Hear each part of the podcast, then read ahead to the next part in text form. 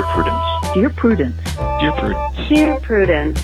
Dear Prudence. Dear Prudence. Dear Prudie. Do you think that I should contact him again? Help. Help. Thanks. Thanks. Thank you.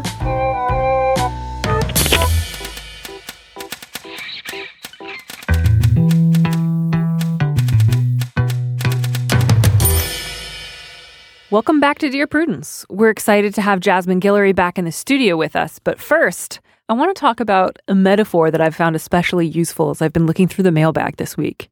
Uh, most of you might be familiar with my take on raccoons, which is that they are horrible garbage cats. Uh, I don't trust them, and I don't appreciate the fact that they have four hands instead of feet.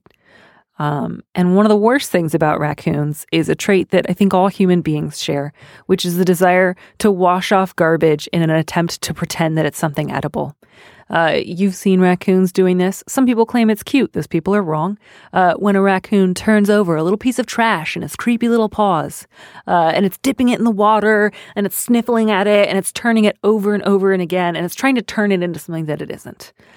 And we're all a little like those raccoons sometimes, turning over ideas and things that we'd like to do that we know are garbage, that we know are nothing but garbage and will never be anything but garbage, no matter how much we dip them in water and polish them in our fiendish little robber hands. Um, and I would like to urge you to not be like a raccoon. Put it down, let it go, look for real food, and eat that. Uh, but don't wash off garbage and try to pretend that it's going to be a good idea. Um, it's not. It's an old apple core that someone else has thrown away, and you're better than that. And with that, let's answer some of your questions. Today, we're really excited to be able to welcome back to the studio a uh, friend of the podcast, Jasmine Guillory. Jasmine, welcome. Pleasure to be back. It is so wonderful to have you here yet again in our beautiful Berkeley studios. Thank you. Let's get started. This first letter comes from a distressed fiance, and the subject line of this one is hiding myself. I can't get my fiance to quit making comments about my antidepressants. I've been on them for about two years, as well as going to counseling for anxiety and panic attacks. I think the medicine is necessary to stabilize me. It hasn't changed my personality, other than the fact that it helps me not to freak out at everything. But she still feels that I should be trying to get off of them. I think that she should be getting treatment for her depression, but she refuses because, quote, it costs too much, end quote. I feel like that's implying that my treatment is something we can't afford when that's not true. How do I get her to understand that this medicine is just as essential to me as if I suffered from a physical illness? You know, this letter really breaks my heart because uh, it, I mean, the medicine is as essential to you as if, you know, if you had migraines every day, she wouldn't complain about you taking your migraine medicine. And it's the same kind of thing. And I think I would, I'm not sure you can get someone to understand something that they're pushing back against this hard. Mm-hmm. I mean, it seems like this person wouldn't have written to you if they hadn't been working on the fiance for a while about right, it, right? right? Because this is I can't get my fiance yeah. to quit. Um so I mean, you know, my first question is maybe you should think a little harder about whether you're going to marry this person. Because if this is a lifetime of fighting about being depressed and how you want to treat that, mm-hmm. that sounds like a really difficult. I mean, that's the most pr- important relationship in your life. And that seems like putting unnecessary pressure on you eh, on how you treat your own illness. And I think that's terrible. It's especially hard, I think, with something like depression and anxiety uh, and with lots of sort of um, invisible uh, mental illnesses, yeah. which have enough stigma as they are. They right? have they have a lot of stigma, and you know, there's no visible wound you can show your fiance that's getting better. All they can do is take your word for the fact that you are suffering, and this alleviates your suffering. That's all you can do when it comes yeah. to depression is tell someone, here is how I hurt. Here is how this helps my hurt. So if she can't take your word for it that this is like saving your life, I, I wonder what you could say to her beyond just like, hey, you're supposed to love me. I need you to know this enables me to make it through the day without losing it. And if that and and it, it, worries me especially that she says it costs too much when the letter writer points out it's not. We can afford it. Right. And that makes me wonder so let's say you convince her finally that you can afford it. I wonder if then her response will be, well, Well, I don't think it really works anyway. So sure. Or I don't really trust the pharmaceutical industry and the side effects are such that it's not worth it. When or to- natural is better. Sure. Yeah, Yeah. You should. you should exercise more. Yeah. As should we all. But like exercise is not a cure for Is- depression. right? Yeah. Exactly. Yeah. Um, eh, yeah. I, I feel like, and I and I feel like like you said she should I mean the the person who you're going to marry should be someone who believes you, Mhm. right? Who when you talk to them about something, they they're on your they're the person who has your back. They're the person who is right, always on your side. And if someone is saying no you're wrong about something and not taking not believing you when you say this something is helps me and is important to me, that seems like a very that doesn't seem like a great relationship for the rest of your life. It, it also worries me. The letter writer mentions uh, that they think their fiance should be getting treatment for their own depression. Yes. Um, and I don't know if this is a depression that has been diagnosed, if their fiance has said, Hey, I'm depressed too. I just don't want to take medication for it, or if this is just a diagnosis the letter writer has themselves made. It's not clear in the letter. Right. But um, that certainly adds a layer of complexity Yeah. That one of these people feels like, well, I'm suffering and forcing myself to just get by. You should do the same. That's really worrying. Yeah. I, I, I, I feel a lot of sympathy for this fiance who is, I, I think, in some degree of pain, but I, I don't think that that's a good reason to try to make someone else's burden more difficult. No, absolutely not. Do you think there is a chance that this is on some level just a failure to understand? Do you do you think that there's a conversation these two could have that I mean, could change it the certainly fiance's could mind? be right there. I think there there is still a big stigma against mental illness in general and against a lot of medications. I mean, Mm-hmm. I definitely know a lot of people who tried to right tried to cure it on their own with exercise and eating well and things like that to see if they could fix their own depression and sometimes that sometimes exercise is, i mean again exercise is great but um but that it is not a cure. It, it is not the, the thing that is going to replace the drugs if you need them. Mhm. And I think that a lot of people don't understand that still. So maybe there is a way for that to happen, but I think I think she has to want to learn instead of just say no it's too expensive. Right. I think she has to say, explain to me why this is important. I think you have to, you know, the letter writer has to see in the fiance something that says, no, I'm, I want to know why this is something that makes a difference for you. Yeah. And I don't see that so far. Right. From what she said. Right. Uh, so I'm trying to think through. Let's say there's a chance that this is simply a, a misunderstanding, not a misunderstanding. It's not like a confusion, but like, uh, what's the conversation they would need to have for for the letter writer to feel like I'm doing my level best to help this person? I mean, I, I think this is not a thing that can come from the letter writer.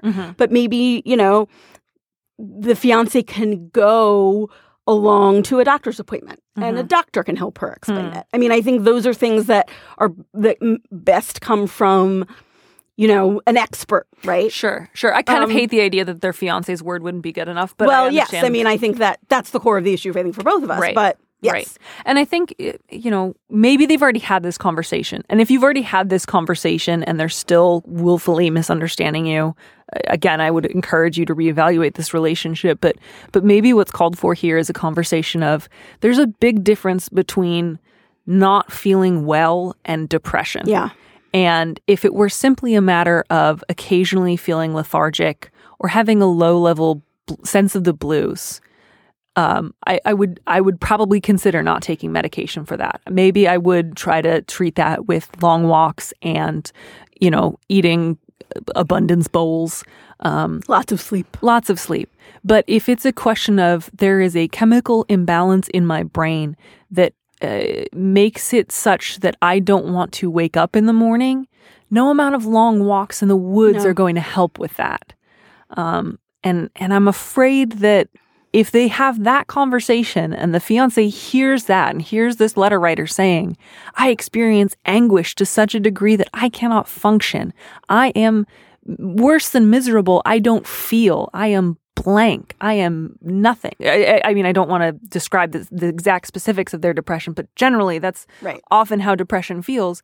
If they hear that and they still say, well, it's too expensive, I don't know that this person wills your good. And that's kind of one of the most important aspects of being in a relationship. Yeah. Right. I mean, because unfortunately in America, medical treatment is expensive. So, mm-hmm. as again, if this is someone that you're going to spend the rest of your life with, what are the, all of the other things that are going to happen throughout your life that are going to be too expensive in you know when you when you ha- if if one of you has a child right. and something's wrong what's going to be too expensive there? What other treatments might you need that might be too expensive? I mean is this really about money or is this about something else? I mean right. this isn't a, like a shoe habit. No. This is your well-being and that's not too expensive. This isn't like i want a t-shirt from the gap as opposed to like the $200 white t-shirt. Sure sure sure I didn't know which way you were going to go with that. I didn't know if the Gap was going to be the expensive, the t- cheap T-shirt. So I, I, was excited to see where you took that. Um, but yeah, I think if it's not clear how long the fiance's been making these comments, um, I think it's absolutely worth having a really serious conversation and communicating, either with a doctor or or on your own. Um, hey, here's what happens to me when I don't take this medicine.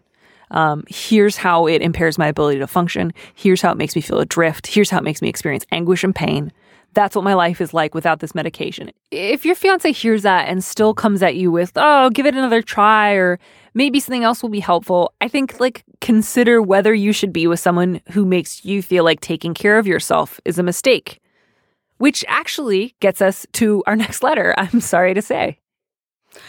Um, this next letter is a little heavy, so I'm just going to warn you all in advance. The subject is trapped by my life.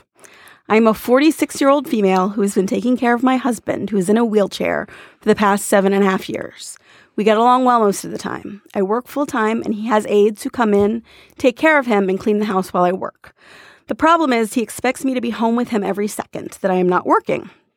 Occasionally, I go shopping or out to eat with girlfriends, but he always gives me a curfew. I always have to be watching the clock and can't enjoy myself. If I come home late, I know I'm going to be screamed at. We've gotten into screaming matches more than once. If I am 10 minutes late coming home from work, he screams at me. He calls me three to four times a day at work. He used to call me on my drive home from work, but I put my foot down on that one. I told him that that is my time to decompress and the only alone time I get, except for the shower. I feel so trapped and alone. I would be a monster to leave a man in a wheelchair, and I'm not 100% sure that that's what I want to do anyway. My husband is not a bad guy, just scared and insecure because of his disability. To make matters worse, I just found an old boyfriend from 20 years ago on Facebook. From what I can tell from his profile, he is single. I've not contacted him and won't as long as I am living here. My husband logs in and checks my email and Facebook. I find myself fantasizing about him a lot, about the life we could have had. I cry sometimes for my life now, the way I treated this old boyfriend in the past, and my husband who doesn't deserve any of this. I feel like I am drowning. Any advice? Wow. So I want to start by disagreeing very strongly very that your strongly. husband is not a bad guy. I disagree very strongly that your husband is not a bad guy. And I don't want to say this lightly because I, I can tell from your letter, uh, you, like the depths of your um, despair. So I don't want to just say your husband's the worst. Um, your husband is the worst. Yeah. He is and I not a good man. And I understand your impulse to blame everything he's doing to you on his disability. But there are lots and lots and lots of people who are living out there in this world who have similar uh, disabilities and who aren't terrible yeah. to their friends and family like in the way that he is. Being in a wheelchair does not entitle you to give your partner a curfew. Um, or to scream at them yeah. if they're 10 minutes late and, and or to check up on their email every day and if he's telling you that because he is in a wheelchair, he has the right to do these things to you. I just need to hear, I need you to hear, um, that's not true. No. He's wrong and he's lying. Um, and it, it, it makes me very, very sad that you have become convinced that due to his using a wheelchair, you are obligated to put up with whatever way he wants to treat you for the rest of your life. And I hope that you can hear someone else putting that into words and realize how absurd that is.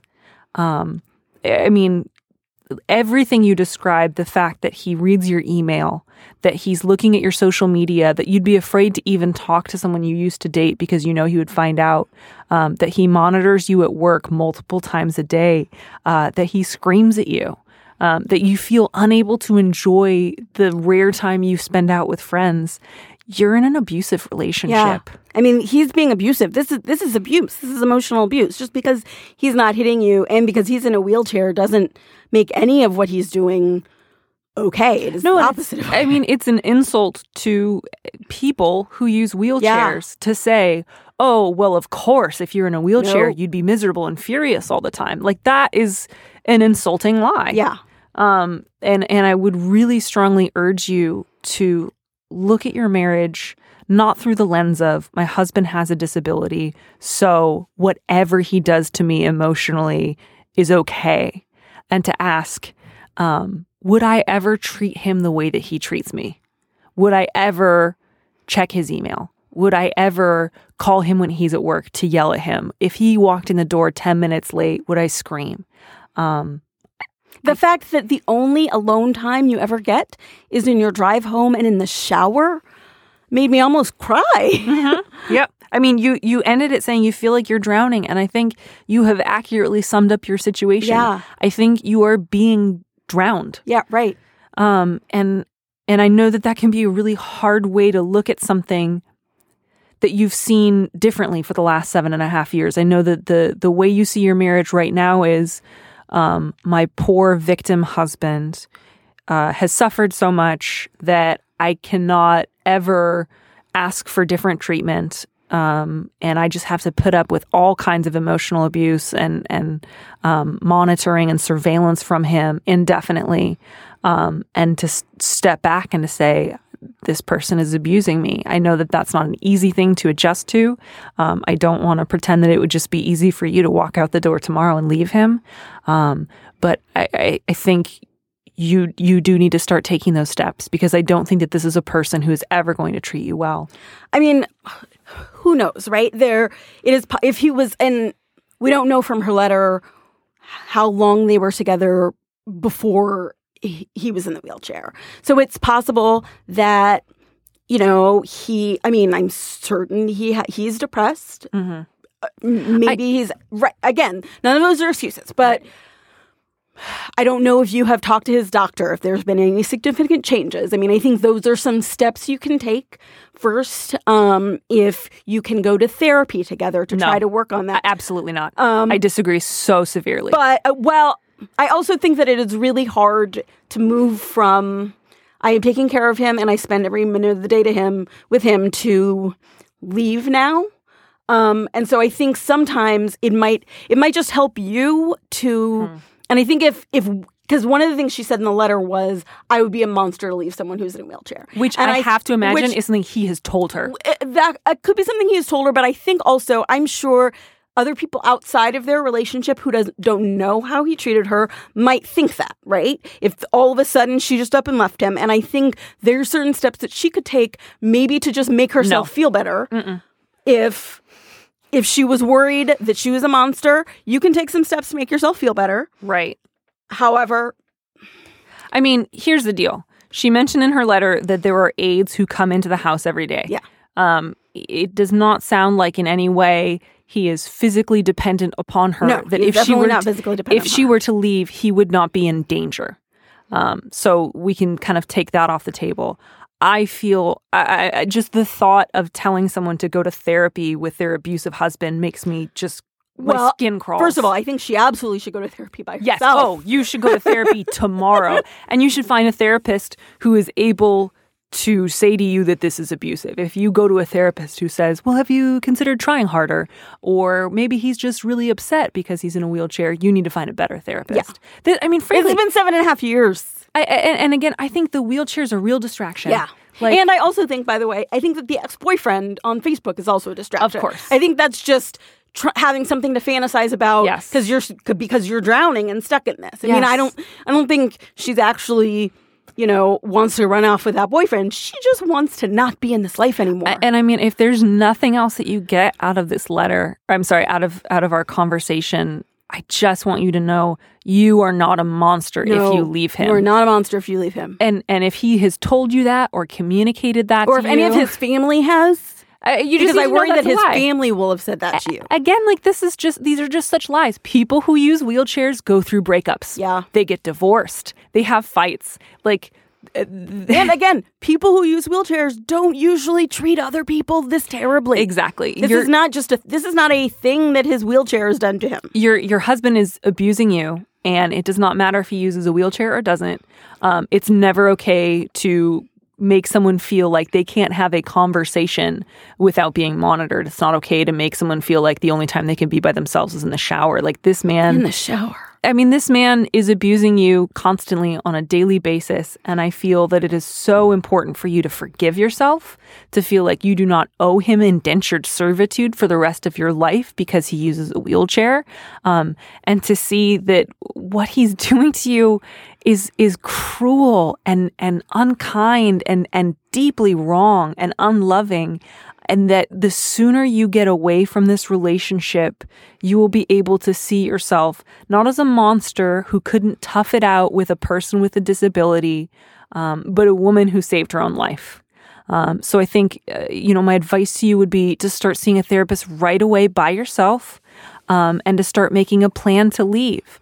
Um, a, a a place you can go that you think you'll be safe, a way to make sure that you can um, either block his phone number or block any way he would try to contact you so that you're not besieged by calls. Because if he calls you three to four times a day now, when you leave, I have to imagine he's going to up the guilt factor and try to make you feel like a monster. And you need to remind yourself that you're not. So And talk to your friends. Yes. I mean, you you clearly have friends because they try to make you go out with them sometimes. Yes. Talk to your friends and really tell them what's going on. Yeah. I'm sure they're worried about you. Yeah, don't try to paint it like things aren't as bad as they really are. Um, don't try to make it sound like you are a bad person because your husband has such a vicious temper.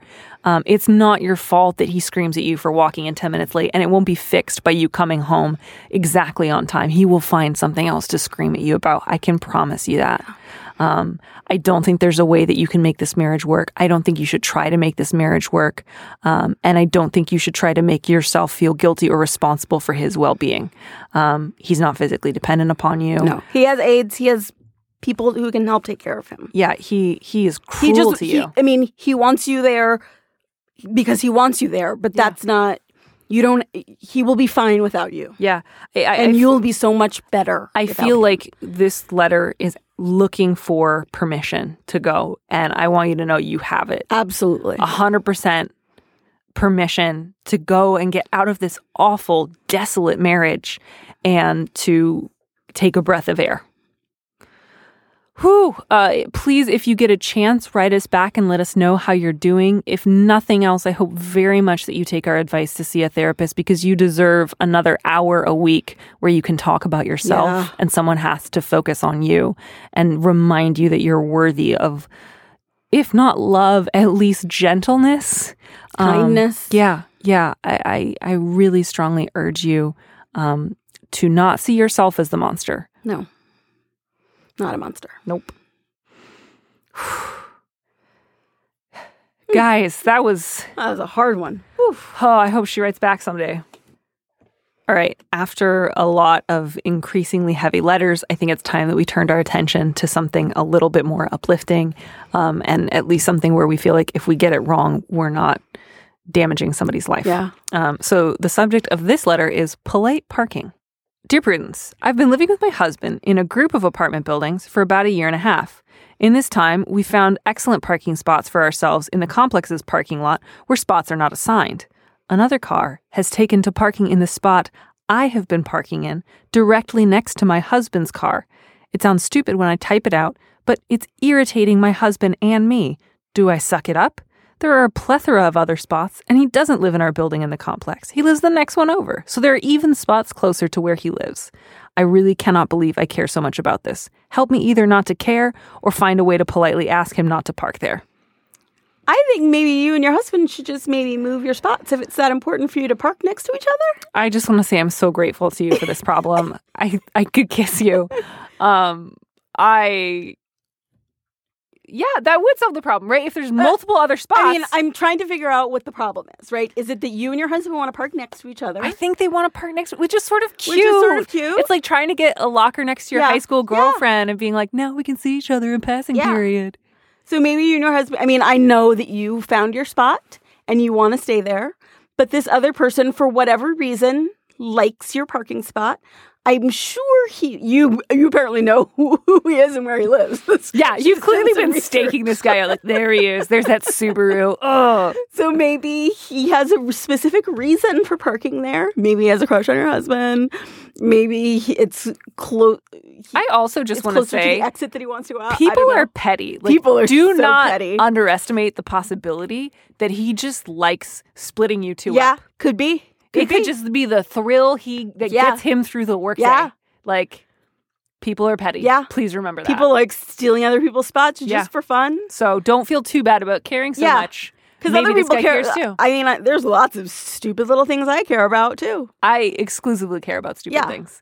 Um, yeah, okay, so you have a couple of options, all of which I think you should continue to care. Yeah. Obviously, I don't think you should lose sleep over this. I don't think that you should start some sort of like apartment complex war. No, no wars. Um, but No you're wars over parking definitely allowed to care about this for sure. Your parking spot means a lot to me. I want something to work out. Um, maybe you and your husband can find two better parking spots elsewhere. mm-hmm, mm-hmm. Um, Although, and then okay, if you guys move and continue parking together, and this guy Oh, yeah. starts swooping in, you know something. okay, so now I think that they absolutely have to move parking spots to test for it. like a week Yes. to test to Yes. see what he does. Okay, park on the other side of the parking lot where park he never by parks. where he lives and see if Oh, he the do- game yeah. is afoot. Yeah. Jasmine, I love it. Yes, park where he lives and see if he moves. And then report back. and back. then report back. because I want to know. Yeah. Um and beyond that, you could you could ask someone not to park next to a particular car. It's also very possible that he does not notice Yeah, he's parking. he is probably. this is the flip side to people are petty. People are oblivious to your he- problems. Yes, he probably has no idea that this is your parking spot. Right. Yeah. So you could say, hey, these two spots, we kind of have staked them out. Yeah. Do you mind leaving them alone? And you can kind of say that in a way that's like, hey, buddy, life's a little wacky. Things are a little silly out here. We know it's goofy, but we care about it. Right. That's Don't make it his fault. Yeah, people find that disarming. Yeah. If you're like, oh, I'm so sorry. I know this is wacky. And you know, my husband and I sometimes we transfer things from car to car. I don't know if you do that, but it's a good excuse anyway. Yes. Yeah, absolutely. And, I, you know, I would say first try moving. If he follows you, you know that you should probably bring it up. Yeah. Um, and then try asking, you know, nicely in a way that sort of acknowledges the silliness of the request. Yeah. Um, and then beyond that, uh, block his car in. Yeah, there's know? also also that possibility. Just don't do just go double petty. Yeah. No, do not do that because when people get at their worst behind the wheel, um, it's very, very ugly. It's very ugly. But you know, congratulations on having a small problem. Yeah, it's good to have I- little problems. I, I honestly cannot thank Yeah. you enough. Yeah. And I hope that everything works out. And I like that. It's kind of cute to picture, like, oh, our cars are sitting next, to, each other. They're like t- tucked in for the night and they're holding hands and like our cars are in love. And why does he always take her spot and not her husband? So that's another question. I mean, clearly her husband's coming home from work earlier. oh, that could be it. I was thinking guess. that the guy had a crush on her husband. Oh, yeah. Also, this man might be in love with your Yeah. husband, and this is his like incredibly subtle way yeah, of letting yeah, you know. Yeah, yeah, could be that. there are some serious machinations going on in this parking lot. Okay, that's it. That's all I got for you. Jasmine, thank you so much for coming back to the studio. Uh, and in the grand tradition that we are just now starting, would you please give us another piece of legal advice for everyone listening? Um, let's see. My other piece of legal advice would be that everyone should, and this is this is a little legal. This is more just a legal mind has ideas to scan your important documents and email them to yourself so that you have copies of them. For instance, your passport. Scan that, email it to yourself so that if it ever gets lost, you can have it. That sounds like a really good idea. Yeah. And I probably won't do it, but I know. I know thank you. Thank you for saying it to me.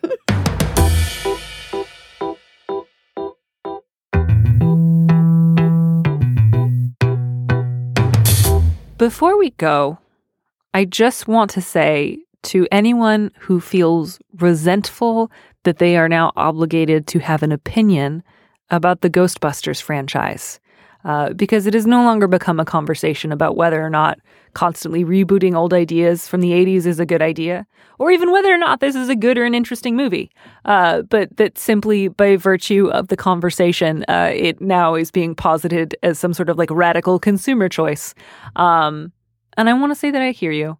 And it is a strange world to live in where deciding to see a reboot of Ghostbusters uh, is suddenly a, a radical act. Um, and that has to do with feminism and queer representation. And um, that's really a strange place to be. And that's not something I thought 2016 would bring. Um, and if you find yourself feeling resentful of that fact, maybe you don't, maybe you feel great about it. Maybe you feel phenomenal. And I'm very happy for you. I hope you see it eight times and they're all fantastic. Um, and if you feel like you were not planning on this being something that happened this summer, uh, I hear you. And, and I want you to know that if you would rather go see something else, you still have to go see it. I'm really sorry. Unfortunately, it's past that point. Um, uh, you just have to do it. Thanks for listening to Dear Prudence. Our producer is Casey Miner. Our theme music was composed by Robin Hilton. Steve Lickteig is the executive producer of Slate Podcasts, and Andy Bowers is the chief content officer of Panoply. If you want us to answer your question, call and leave us a message at 401 371 DEAR. That's 401 371 3327. And we might give you an answer on an episode of the show. You don't have to use your real name or location, and at your request, we can even alter the sound of your voice. If you want, you can also record your question using the voice memo app or its equivalent on your smartphone. When you record your questions, please keep it short 30 seconds or a minute tops. Send it to us at prudencepodcast at gmail.com. If you have thoughts about other letters that we've received or general feedback about the column, send that in an email. The voice line is for questions only. Okay? See you here next week.